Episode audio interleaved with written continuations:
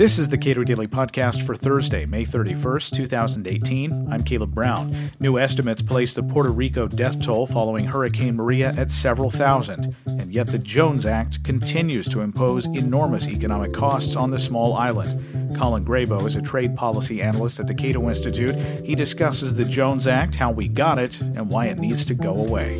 There is a new study out um, from in the New England Journal of Medicine's a Harvard study. It estimates that 4,645 deaths approximately can be linked to uh, Hurricane Maria, the hurricane that devastated Puerto Rico, and it seems that those problems have not gotten any better. We have a lot of rules that uh, govern how Puerto Rico deals with the rest of the United States. Puerto Rico is not a state; it is a commonwealth, a something. What is it? A protectorate? Is that right? I believe it's a commonwealth. Yeah. So, um, to what extent have uh, the extra costs that have been imposed on uh, Puerto Rico by what's known as the Jones Act? How have that has that made the death toll larger in your view? Well, I, I can't speak to the Jones Act's contributions to uh, this revised death toll that's been put out uh, with regard to Puerto Rico. Uh, what I can say is we know for a fact the Jones Act is an economic burden on Puerto Rico and has been for decades.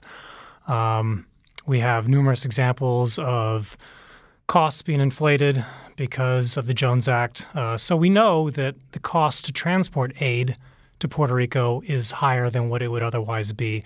But as far as how that may directly contribute to the death toll, I don't want to speculate on that. Okay, so we've had the Jones Act since 1920. Yes. And what are the what are the technical details that impose costs on uh, U.S. ports and the people who consume products that come from U.S. ports? Sure. So the Jones Act consists of four main requirements. These are that any ship which transports cargo from one U.S. port to another has to be flagged and registered in the United States. It has to be at least 75% U.S. owned. It has to be at least 75% U.S. crewed, and the ship has to be built in the United States. So this has a few effects. Uh, one of which is that the United States it is illegal if you want to operate between U.S. ports to buy a ship that is built overseas. The problem here is that the United States is not the low-cost producer when it comes to these types of ships. Uh, it's been estimated that these coastwise ships, um, these are smaller capacity ships that tend to sail along coasts, they cost anywhere from six to eight times more in the United States than they would abroad. So a ship that costs $30 million, say built in China or South Korea, would cost up to $240 million here in the United States. So the carriers which transport goods, they have to buy these ships. They have inflated costs. They pass those along to consumers.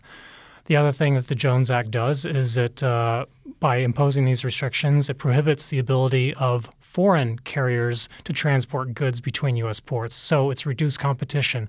So this combination of reduced competition and inflated costs translates into higher goods for everything that's transported in the United States, even if they don't travel by ship, because increased, uh, you know, the, the high costs translate in increased demand for trucking, for rail. So this is felt, this reverberates throughout the economy. We all pay this Jones Act tax.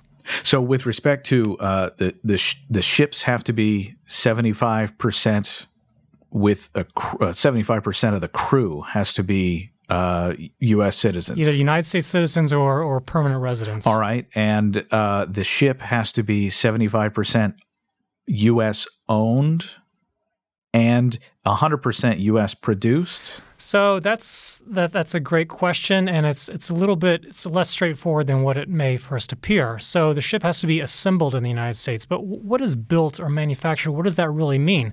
Because if you look at some of these shipyards which produce the ships, for example, the shipyard in Philadelphia, it's owned by a Norwegian company.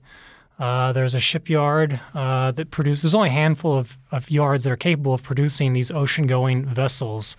Uh, another one is found in Mississippi. It's uh, partly owned by the government of Singapore. So we have foreign ownership. The designs for these ships are often a foreign design that are uh, provided to the shipyards. The parts, oftentimes, for example, the engines, uh, are foreign sourced. The, the U.S. shipbuilding industry is not immune from global supply chains.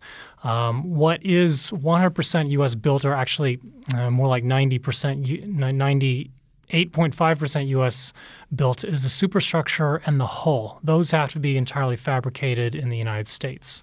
So we know that Puerto Rico has has borne this economic burden disproportionately. Has it contributed to the debt that the public sector in Puerto Rico has accrued, which is massive? Well, it, it has to the extent. I mean, there's a number of factors behind that debt. I mean, we have to think about uh, government spending there, of course, factoring heavily.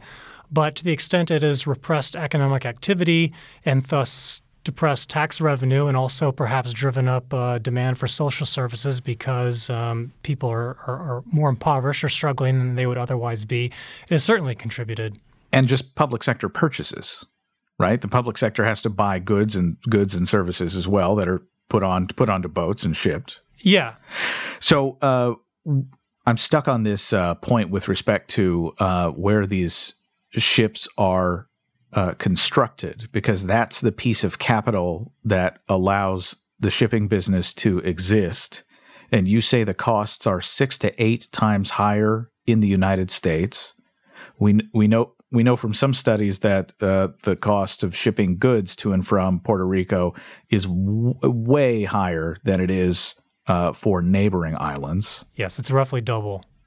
All right, so if if that do we have estimates about what the to, that total burden is for uh, uh, port cities or uh, island states? Well, there, there, have been a few estimates done. So for Puerto Rico specifically, there was a study done in 2010, I believe, by a couple of Puerto Rican economists at the University of Puerto Rico.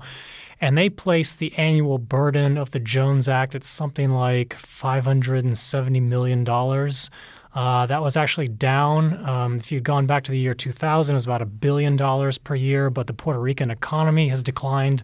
And along with it, uh, there's less economic activity, so the cost of the Jones Act has, has declined, according to that estimate. Uh, the GAO back in 1988 released a report which said the placed the burden on Alaska as something like between, I think, $500 to $1,200 per Alaskan if you break down the total figure.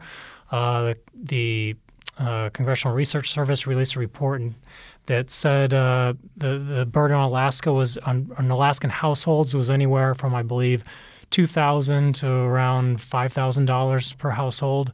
So there, there are different estimates out there. Is there any appetite for uh, getting rid of this? There obviously there are some industries that really care a great deal about maintaining their uh, privilege. Is there any appetite in Congress to to get rid of it? I know that uh, the the president a while back uh, waived portions of it. What about getting it off the books? So there's been. Uh, I believe back in 2015, Senator John McCain of Arizona offered an amendment to a bill that would have uh, scrapped the Jones Act. That failed.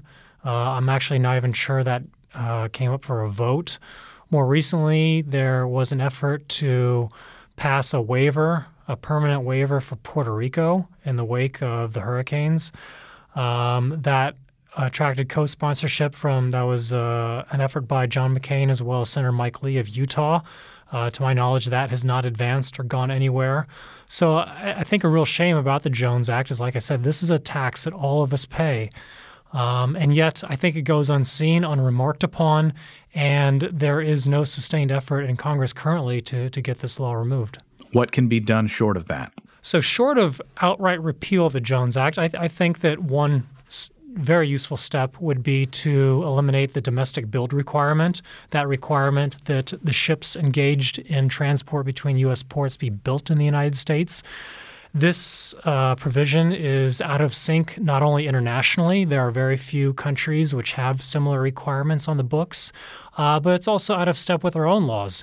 In the aviation sector, for example, we don't require that aviation companies uh, or airlines buy their uh, planes domestically. They can buy from Airbus, they can buy from Bombardier, from Embraer, wherever. Uh, we don't do that for trucking, we don't do that for rail.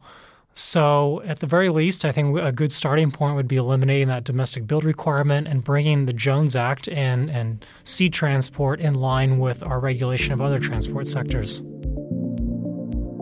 Colin Grabow is a trade policy analyst at the Cato Institute. Subscribe to and rate the Cato Daily Podcast at iTunes and Google Play, and follow us on Twitter at Cato Podcast.